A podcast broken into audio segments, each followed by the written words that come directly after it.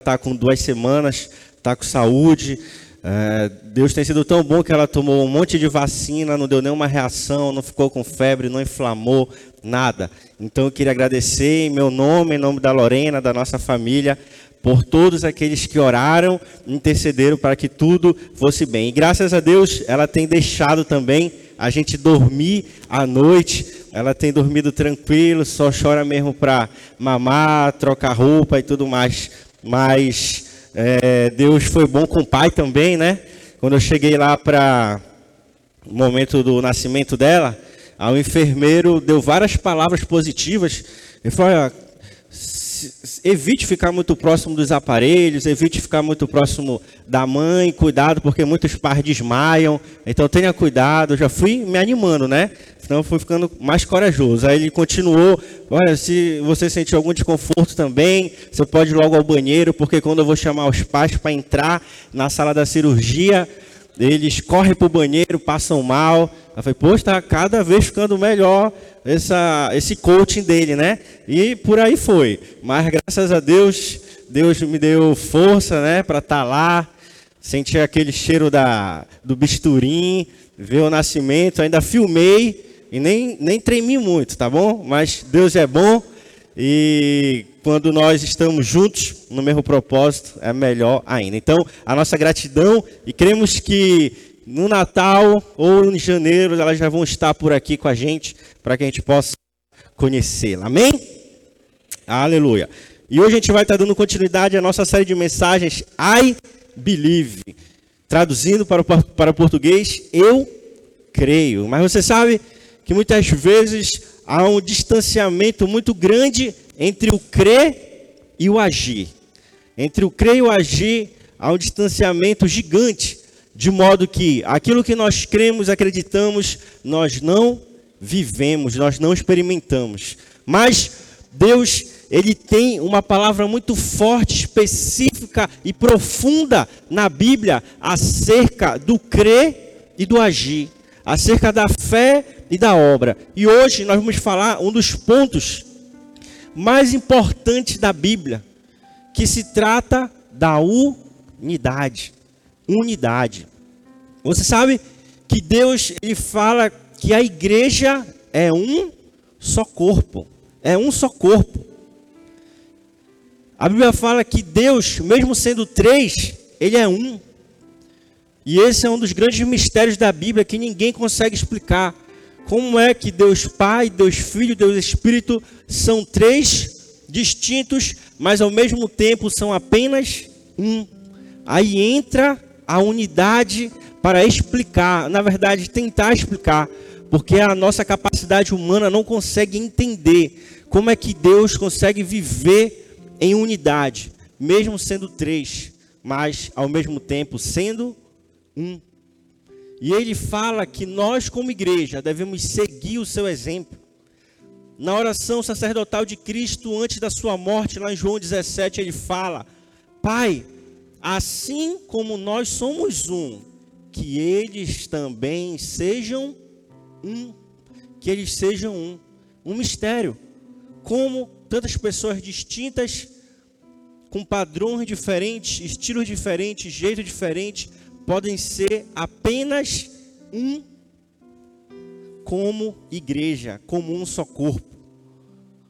Mas é sobre isso que nós vamos tentar falar hoje. De que modo nós podemos ser apenas um na presença de Deus e como igreja, para que assim a gente possa cumprir o chamado dele, o seu propósito na nossa vida, na sua igreja aqui nessa terra. Porque ao ponto que nós não conseguimos ser um aqui na terra, nós não conseguimos nos assemelhar a Cristo, a Deus, porque eles são um e ele fala que nós devemos ser a sua imagem e a sua semelhança. E você sabe que há duas orações de Cristo que ainda não foram realizadas, ainda não foram respondidas aqui nessa terra. A primeira você vai ver lá em Mateus capítulo 6. Jesus, quando ele faz a oração do Pai Nosso, ele pede a Deus que a vontade dele seja feita na terra como ela é feita no céu. Pai, que a sua vontade seja feita na terra como ela é feita no céu. Você percebe essa oração se realizando de forma plena aqui na terra? Não. A gente ainda vê maldade, a gente vê pecado, a gente vê coisas que não agradam a Deus, a gente vê pessoas que fazem coisas que são contrárias àquilo que Deus ensina, aquilo que a Bíblia ensina. Assim também a oração sacerdotal de Cristo lá em João 17, ela não foi respondida. Justamente o que eu falei, quando Jesus ele diz: "Pai, assim como nós somos um, que eles também sejam um", essa oração ainda não foi respondida. Quando a gente olha para o cenário panorâmico macro, a gente vai ver várias igrejas no sentido denominacional, Assembleia, Quadrangular, Batista e tantas outras, que não conseguem se unir para viver um só propósito, não conseguem se unir para pregar Cristo, não conseguem se unir para impactar a sua cidade, ou o seu bairro, ou o seu município, ou o seu estado, ou quem sabe o seu país. Porque tem pessoas interessadas mais nos seus próprios proveitos do que no reino de Deus. Então, no cenário macro, no cenário macro, a gente percebe que a igreja não é uma só. Porém, tem um ditado que fala: se você quiser mudar o mundo, comece arrumando o seu quarto, comece arrumando a sua cama. Quando a gente olha para um cenário mais específico, a gente olha para dentro da igreja local, a igreja que eu faço parte, a igreja onde eu estou ativo, a igreja onde eu sou alimentado, onde eu participo, onde eu vivo semanalmente o que é ser igreja na prática. Como é que está a nossa vida em relação à unidade da igreja local. Quais são as programações da minha igreja local? Quais são os propósitos, os sonhos da minha igreja local? Quais são as necessidades da minha igreja local? Aí a gente entra para a unidade do corpo de Cristo na nossa igreja local. Como eu sendo membro do corpo de Cristo, estou participando ativamente do mover de Deus, estou participando ativamente da edificação do corpo de Cristo de acordo com o dom que Deus tem me dado. E aí a gente tem que parar e refletir sobre como está a nossa vida, como estão as nossas atitudes, como está a vontade de Deus versus a minha vontade versus a necessidade da igreja local. Então, a gente entra no centro da mensagem desta noite, que é justamente esse. Nós somos as mãos de Cristo aqui nessa terra.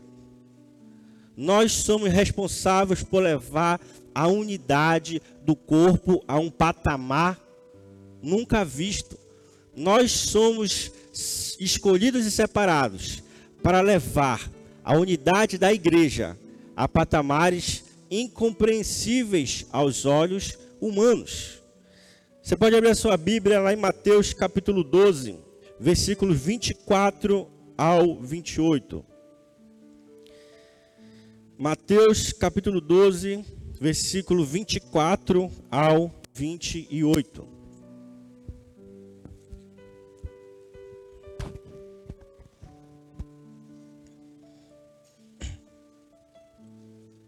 Diz assim: Mas quando os fariseus ouviram isso, disseram: É somente por o príncipe dos demônios, que ele expulsa demônios.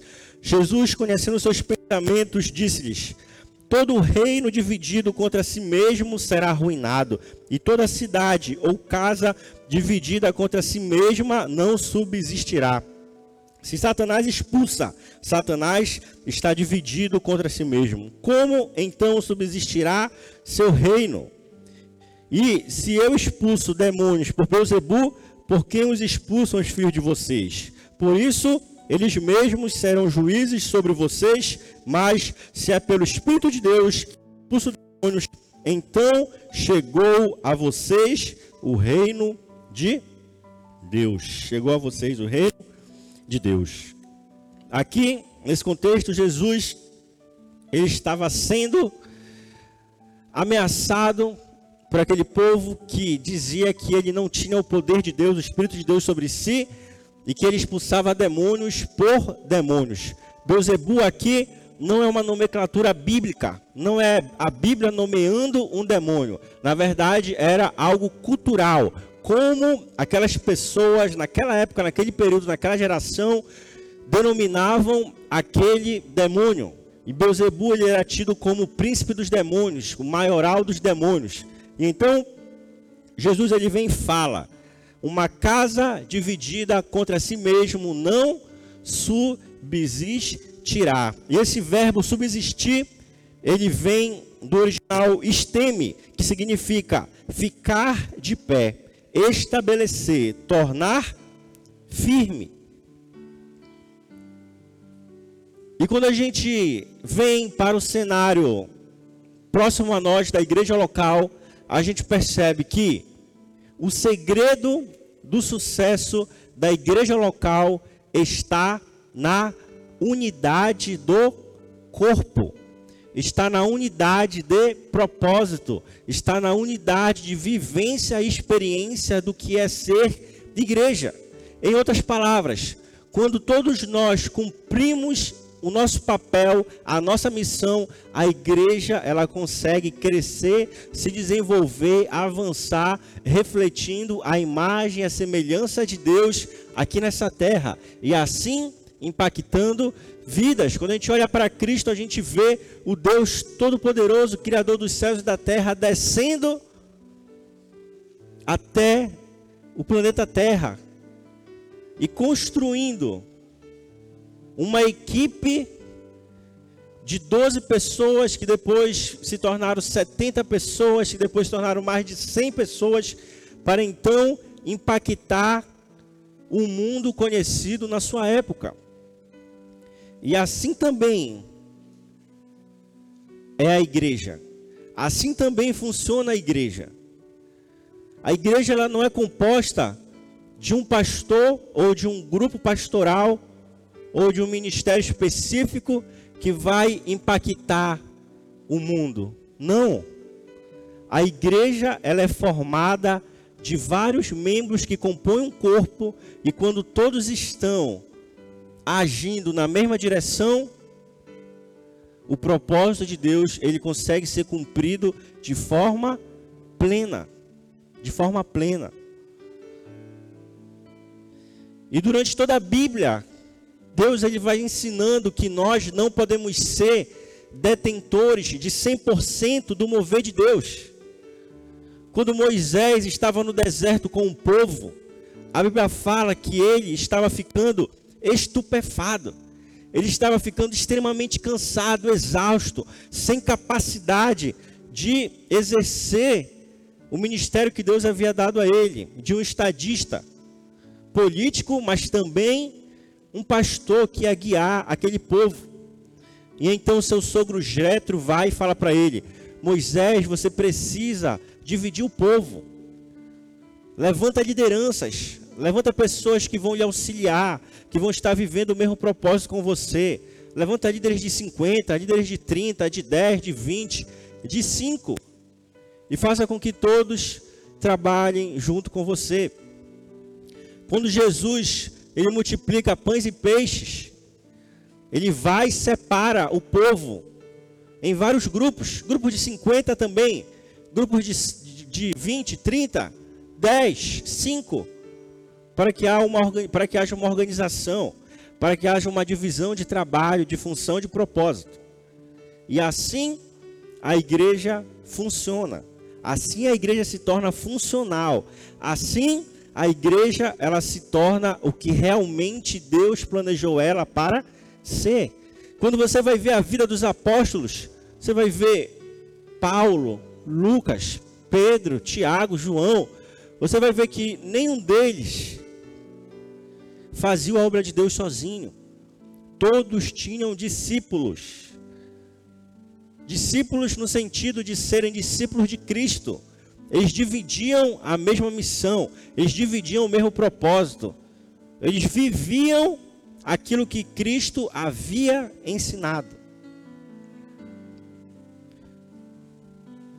Hoje em dia não é diferente. Não é diferente. Deus ele nos chama a viver o mesmo propósito. Ele nos chama a viver o seu chamado de forma individual, de forma coletiva. De que modo individual? Deus tem algo só para você. Talvez seja ministrar um louvor, talvez você seja da oração, intercessão, talvez você seja um líder de célula, talvez você seja um pregador da palavra, talvez você seja uma pessoa da mídia, talvez você seja uma pessoa que sabe organizar a igreja, visionária, olha lá para frente como a igreja pode desenvolver. Talvez você seja da área da finança, individual, mas que vai afetar o coletivo. Vai afetar o coletivo vai afetar todos que fazem parte daquela comunidade local, daquela igreja, daquela família, daquele corpo chamado corpo de Cristo. Corpo de Cristo. Olha só o que fala lá em 1 Coríntios, capítulo 12, versículo 4 ao 14. Você pode abrir a sua Bíblia ou acompanhar aqui na tela. 1 Coríntios, capítulo 12, versículos 4 ao 14.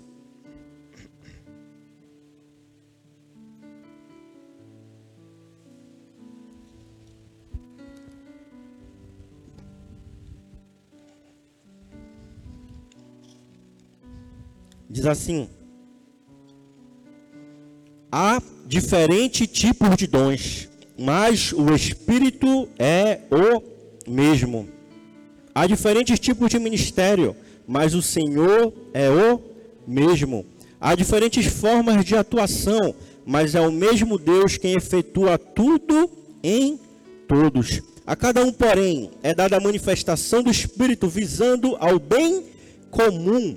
Pelo Espírito, a um é dada a palavra de sabedoria, a outro, pelo mesmo Espírito, a palavra de conhecimento, a outro, fé, pelo mesmo Espírito, a outro dor de curar pelo único Espírito, a outro poder para operar milagres, a outro profecia, a outro discernimento de espíritos, a outro variedade de línguas e ainda a outro interpretação de línguas. Todas essas coisas, porém, são realizadas pelo mesmo e único Espírito e ele as distribui individualmente a cada um, como quer. Ora, assim como o corpo é uma unidade, embora tenha muitos membros, e todos os membros, mesmo sendo muitos, formam um só corpo, assim também com respeito a Cristo.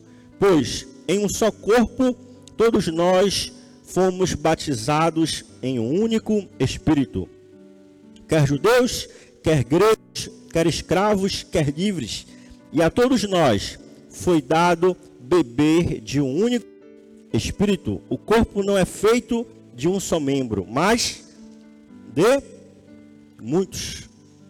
Aqui Paulo está falando sobre a igreja, a unidade na coletividade, a unidade na diversidade. Ele está falando sobre o corpo de Cristo, sobre a igreja, que todos nós, mesmo sendo tão diferentes, temos algo em comum, o que nos faz ser apenas uma igreja. E esse algo comum se chama Espírito Santo. Espírito Santo. Todos fomos batizados em um único espírito. E isso nos capacita a viver o chamado de Deus para nós. Isso nos capacita a viver aquilo que Deus sonha, planeja para a sua igreja. Aquilo que uma pessoa só não pode fazer, a igreja pode. Você percebe a construção do culto de celebração a Deus? Uns louvam, uns tocam, uns oram, uns intercedem, uns pregam, uns dão avisos. Ali em cima, os meninos da mídia, junto com as meninas, fazem a projeção, gravam, transmitem. Lá na frente, o pessoal recepciona, limpa, arruma. E assim é construído o culto. E assim deve ser construída a igreja. Não por uma pessoa, mas por todos. Não somente por alguns, mas por todos. Porque a igreja é uma só. A igreja é uma só. E se você perceber aqui, na, aqui onde nós lemos em 1 Coríntios, você não vai encontrar alguém que foi chamado por Deus apenas para receber. Qual o seu chamado? Eu fui chamado para sentar no banco, receber uma palavra, ir para casa e viver a minha vida sem se envolver com o corpo. Não há essa possibilidade. Todos nós fomos chamados para participar ativamente. Há algumas palavras na Bíblia que são chamadas palavras de reciprocidade, onde você vai ver Deus falando: amem-se uns aos outros. Ele não fala, ame-se, ame somente a si mesmo. Ele está falando na coletividade. Ele está falando de ser igreja. Fala ainda, suportem-se uns aos outros suportem-se uns aos outros, coletividade. Saber suportar, saber ajudar um ao outro, tanto na parte boa, quanto também na parte ruim. E assim a igreja ela é construída, assim a igreja é formada. Mas isso precisa passar por uma questão de crença e de fé nossa, onde nós cremos que ser igreja é deixar o individualismo de lado e saber que o corpo necessita do meu dom para que ele possa funcionar da melhor forma possível. Quem gosta do louvor da igreja? Quem gosta?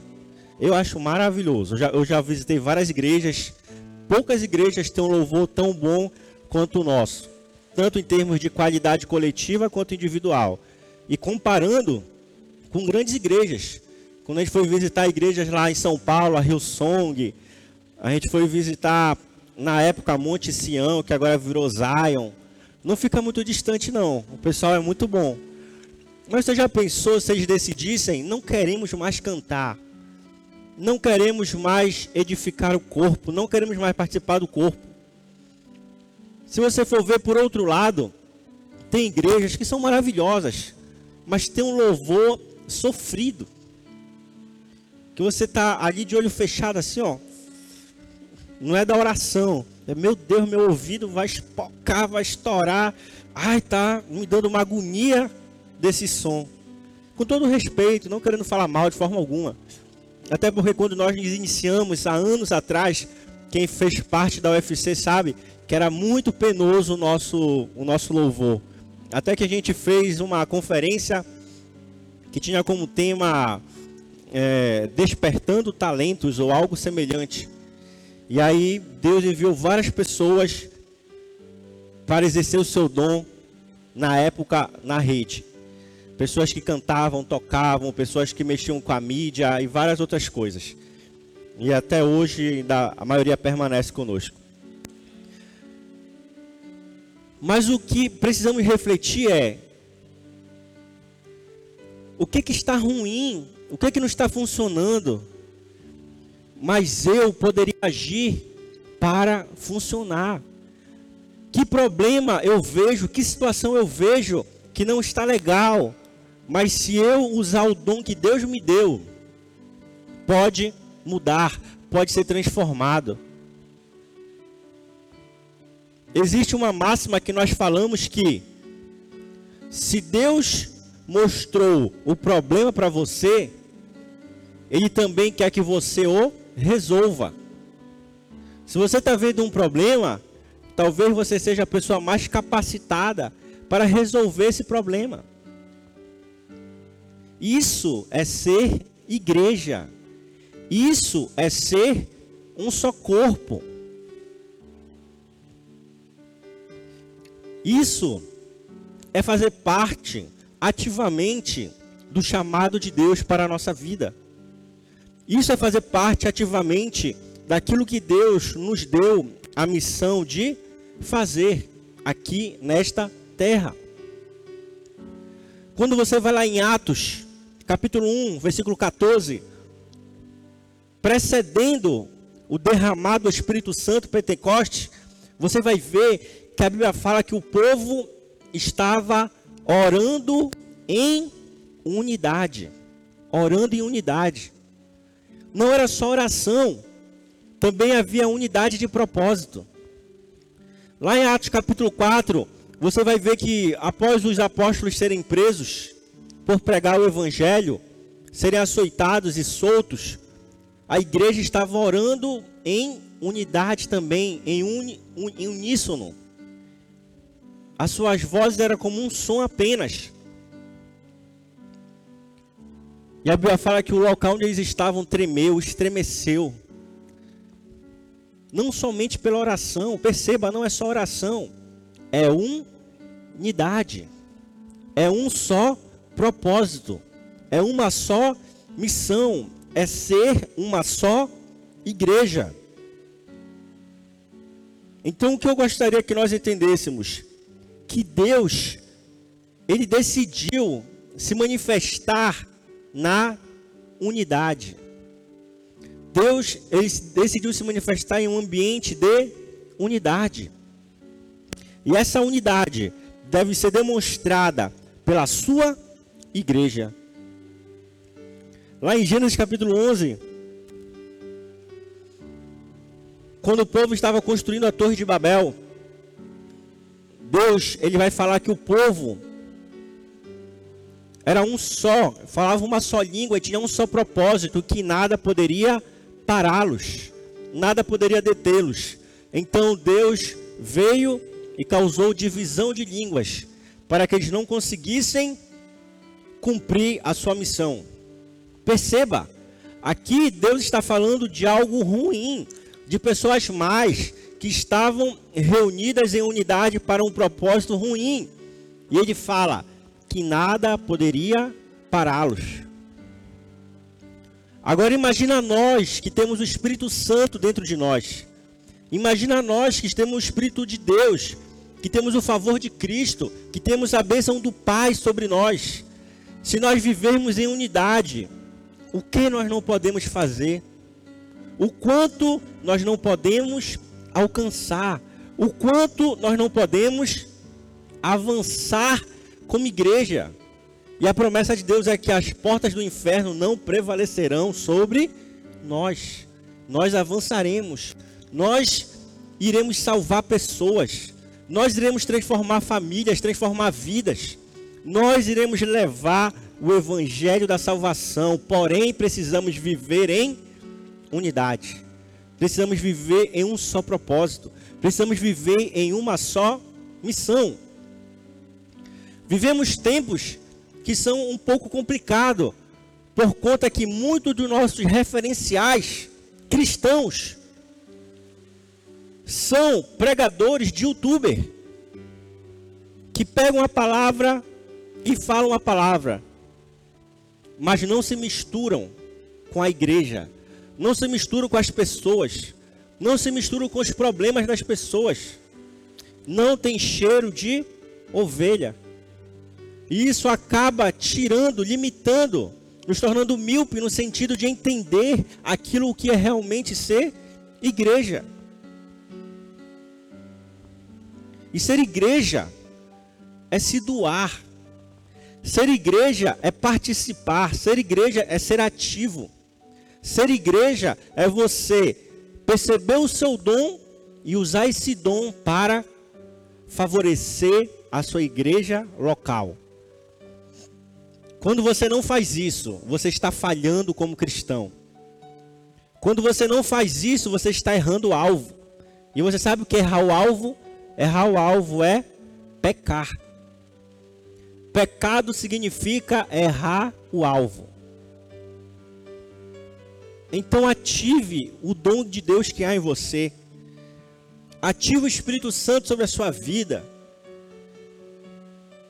Participe das atividades, das missões da sua igreja local. E você vai perceber o quanto a igreja vai crescer, vai se desenvolver, vai avançar, porque cada um está fazendo a sua parte. Desde o Antigo Testamento, Deus ele já havia por meio de arquétipos, que são simbolismos, falado que a sua igreja deveria viver em unidade. Quando Moisés recebeu a ordem para construir o tabernáculo, lá em Êxodo 25, você vai ver que o tabernáculo ele era dividido em três partes. Tinha o pátio, que era o átrio, era a parte externa descoberta, e tinha a parte da tenda, que era coberta. Na parte da tenda, eles tinham dois locais divididos por, por um pano, divididos pelo, pelo véu. O local santo anterior e o santo dos santos, o local posterior. No local do santo dos santos ficava a arca. E a arca tinha uma tampa que é chamada de propiciatório. No propiciatório, na tampa, existiam dois anjos, dois querubins, um de frente para o outro, um olhando para o outro com suas asas estendidas e tocando uma asa na outra. E era neste local que Deus se manifestava para o povo. E ele falou para Moisés: Moisés, quando você for fazer o propiciatório, quando você for fazer a tampa do, do a tampa da arca, ela deve ser uma, um objeto só. Deve ser uma liga só de ouro. Não pode ser vários pedaços juntos. Não, deve ser apenas um. Os dois anjos precisariam ser apenas uma liga, apenas uma peça. E nesse momento, Deus ele estava falando justamente sobre a unidade da sua igreja. Ele estava falando que para o manifestar de Deus acontecer, era necessário haver unidade.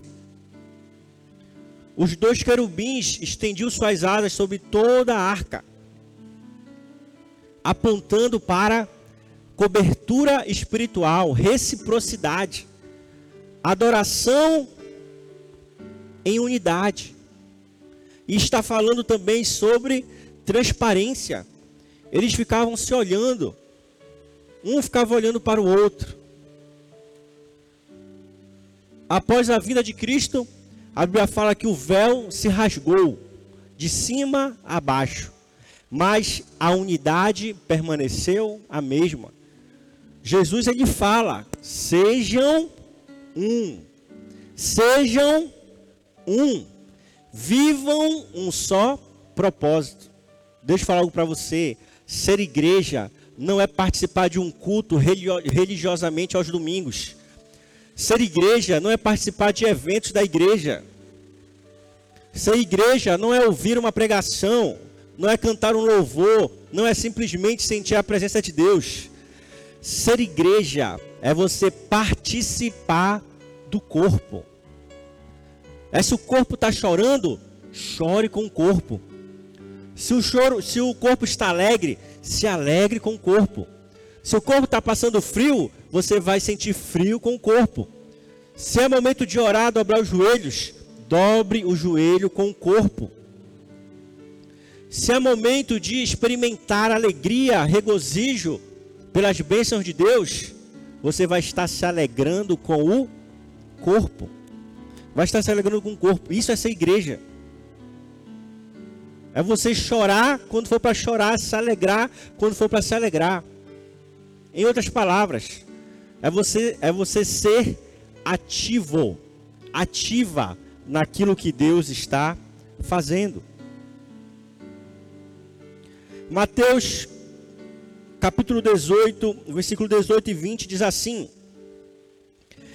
Digo a verdade, tudo o que vocês, preste atenção, vocês, não o pastor, não a pessoa, mas vocês ligarem na terra, terá sido ligado no céu. E tudo o que vocês desligarem na terra, terá sido desligado no céu. Também digo que, se dois de vocês concordarem na terra em qualquer assunto sobre o qual pedirem, isso será feito a vocês por meu Pai que está nos céus. Pois onde se reunirem dois ou três em meu nome, ali eu estou no meio deles. Aqui Cristo está falando sobre a igreja. Dois ou três ou mais se estiverem vivendo o mesmo propósito, Deus irá responder favoravelmente às suas orações, petições. Quanto nós somos aqui? Em torno de 100 pessoas, 90. Imagina o que é isso, vivendo um só propósito, uma unidade, orando a Deus por um único propósito, orando a Deus para viver o crescimento da sua igreja, a expansão do seu reino viver pessoas sendo salvas, pessoas sendo curadas, pessoas sendo transformadas. Isso é ser igreja. É isso que é ser igreja. Desde quando eu passei por um processo real de conversão na minha vida, eu nunca deixei de ser ativo na igreja. Se era para liderar célula, eu liderava. No período em que eu estudava de manhã, estudava à noite, trabalhava de manhã e à tarde, eu cheguei a liderar duas células. Uma célula eu liderava sábado, outra célula eu liderava durante a semana num dia que eu não tinha aula. Se era para evangelizar pelas ruas, eu ia evangelizar. Se era para ofertar, eu ofertava. Se era para pegar pessoas para levar para a igreja, levar para hotel, para aeroporto, ia. Se era para pagar almoço para os pastores convidados da igreja, eu pagava, mesmo sem dinheiro. Porque é isso que é ser igreja. É você participar. Hoje, eu participo do círculo de oração às terças. Quase toda quarta eu estou no culto quarta dimensão com o pastor Cássio. Quinta-feira eu lidero célula de casais. Sexta-feira eu lidero a célula Tim. Sábado eu estudo para o culto de domingo. Domingo eu estudo para o culto de domingo. Segunda-feira é a minha folga. É o dia que eu tento não fazer nada. Que também não é tão fácil. Sempre tem coisas para fazer. E assim deve ser a nossa vida como igreja ativa, participante, vibrando para que as coisas aconteçam. Teve uma vez que a gente estava lembrando essa semana, quando a gente estava ainda lá no QG Central, a gente fez uma conferência e a gente saiu meio-dia com um triozinho elétrico pequeno pelas ruas da pedreira. Todo mundo atrás do trio elétrico convidando as pessoas para participar da conferência. Andamos uns 5 quilômetros, eu acho. E andava, entregava folheto, andava, entregava folheto, enxugava o rosto de tanto suor, calor. Na caminhada, um carro ainda furou o pneu, ajuda a trocar o pneu. E todo mundo alegre, ninguém reclamava. Hoje em dia, o que nós vemos muitas pessoas na igreja viver é o espírito de Caim. Você sabe o que Caim falou para Deus quando Deus perguntou para ele: Caim, cadê o seu irmão? Ele falou para Deus: O que eu tenho a ver com meu irmão? Muitas vezes nós temos falado isso. O que, que eu tenho a ver com a igreja? O que, que eu tenho a ver com o culto de domingo? O que, que eu tenho a ver com a escola bíblica dominical? O que, que eu tenho a ver com o culto de quarta? O que, que eu tenho a ver com o ministério Hope? O que, que eu tenho a ver com o louvor? O que, que eu tenho a ver com a reforma da igreja? Espírito de Caim. Tira a responsabilidade de você e coloca sobre os outros, quando na verdade a Bíblia fala o contrário. Foi dado o dom para você. O que você tem que fazer, você tem que fazer. O que o pastor tem que fazer, o pastor tem que fazer. Mas a verdade é que a igreja só vai funcionar da maneira plena quando todos viverem o seu propósito. Quando todos, viverem o seu propósito.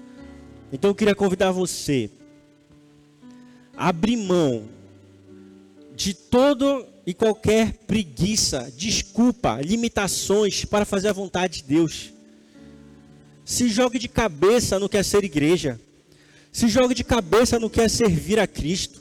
Talvez você tenha tido experiências ruins com outras igrejas, com outras lideranças. Ei, a Bíblia fala: trazei à memória aquilo que me dá esperança. Deixe isso para lá, esqueça, supere. Não siga os exemplos ruins, siga os exemplos bons. E viva, viva como uma verdadeira igreja, viva como um verdadeiro cristão, viva como uma verdadeira cristã, porque isso irá glorificar o nome do Pai, isso irá glorificar o nome do Filho e do Espírito, e isso trará bênçãos sobre a sua vida, tenha certeza, tenha certeza. Deus abençoará grandemente a sua vida, porque Ele sabe que você abençoa a sua obra, porque Ele sabe que você é alguém que favorece o agir dele aqui nessa terra. Então Ele vai agir para favorecer você, de modo que você transborde as bênçãos dele sobre a vida daqueles que necessitam. Vamos ficar de pé, vamos orar a Deus, pedindo a Ele que haja unidade na nossa igreja, que haja um povo vivendo um só propósito, que haja um povo vivendo a plenitude do chamado de Deus para a sua vida, sem desculpas, sem lembrar de experiências ruins, sem lembrar daquilo que não deu certo, mas sempre crendo que Deus ele é por nós. Sempre crendo que Deus ele favorece os seus. Sempre crendo que Deus ele recompensa aqueles a quem ele chama e aqueles a quem faz o seu trabalho, a sua missão, o seu propósito aqui nessa terra. Feche seus olhos. Vamos orar a Deus. Em seguida a gente vai estar louvando. Mas eu gostaria que você pudesse pedir ao Deus, a Deus nesse momento, Senhor, mostra qual o seu chamado para a minha vida. Ou talvez você sabe e esteja afastado desse chamado. Fala, Senhor, dê-me força para dizer sim ao seu chamado. Senhor, dê-me força para viver o seu chamado na minha igreja local. Dê-me força para exercer o dom que o Senhor tem me dado na minha igreja local. Senhor, livra-me de toda frieza espiritual. Livra-me de tudo aquilo que não te agrada. Livra-me de tudo aquilo que me afasta do centro da Sua vontade. Deus, nessa noite nós oramos a Ti, meu Pai, e te pedimos que o Senhor venha nos despertar. Que o Senhor venha, Deus, nos tirar da nossa zona de conforto e fazer com que nós possamos viver plenamente o seu chamado para a nossa vida, plenamente o seu querer, plenamente o seu propósito, porque o seu chamado para nós é que nós sejamos um, é que nós vivamos em unidade, é que nós vivamos em obediência, é que nós vivamos como um só corpo, é que nós, Senhor Deus, vivamos como uma só igreja, vivendo um só propósito, que é estabelecer o seu reino nesta terra. Mas isso requer de nós atitude energia, força. Isso requer de nós abrir mão do nosso conforto para nos dedicarmos à sua obra, ao seu querer, à sua vontade. Então te pedimos, meu Pai, fortalece o cansado, cura o ferido. Deus traz alegria àquele que está com tristeza e acima de tudo, Deus traz esperança aquele que por algum motivo desistiu do seu chamado para a sua vida. É o que nós te pedimos, Senhor. É o que nós te agradecemos e cremos que o Senhor fará em nossa vida e em nossa igreja.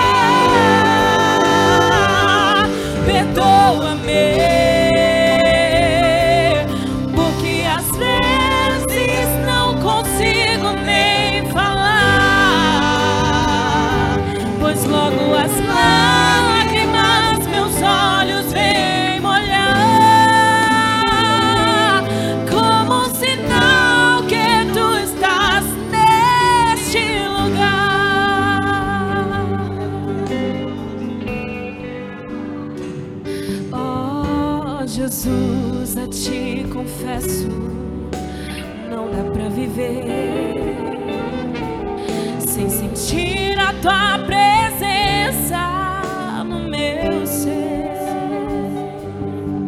Eu sou um eterno dependente, ser humano tão carente. Estou de novo aqui e quero teu povo.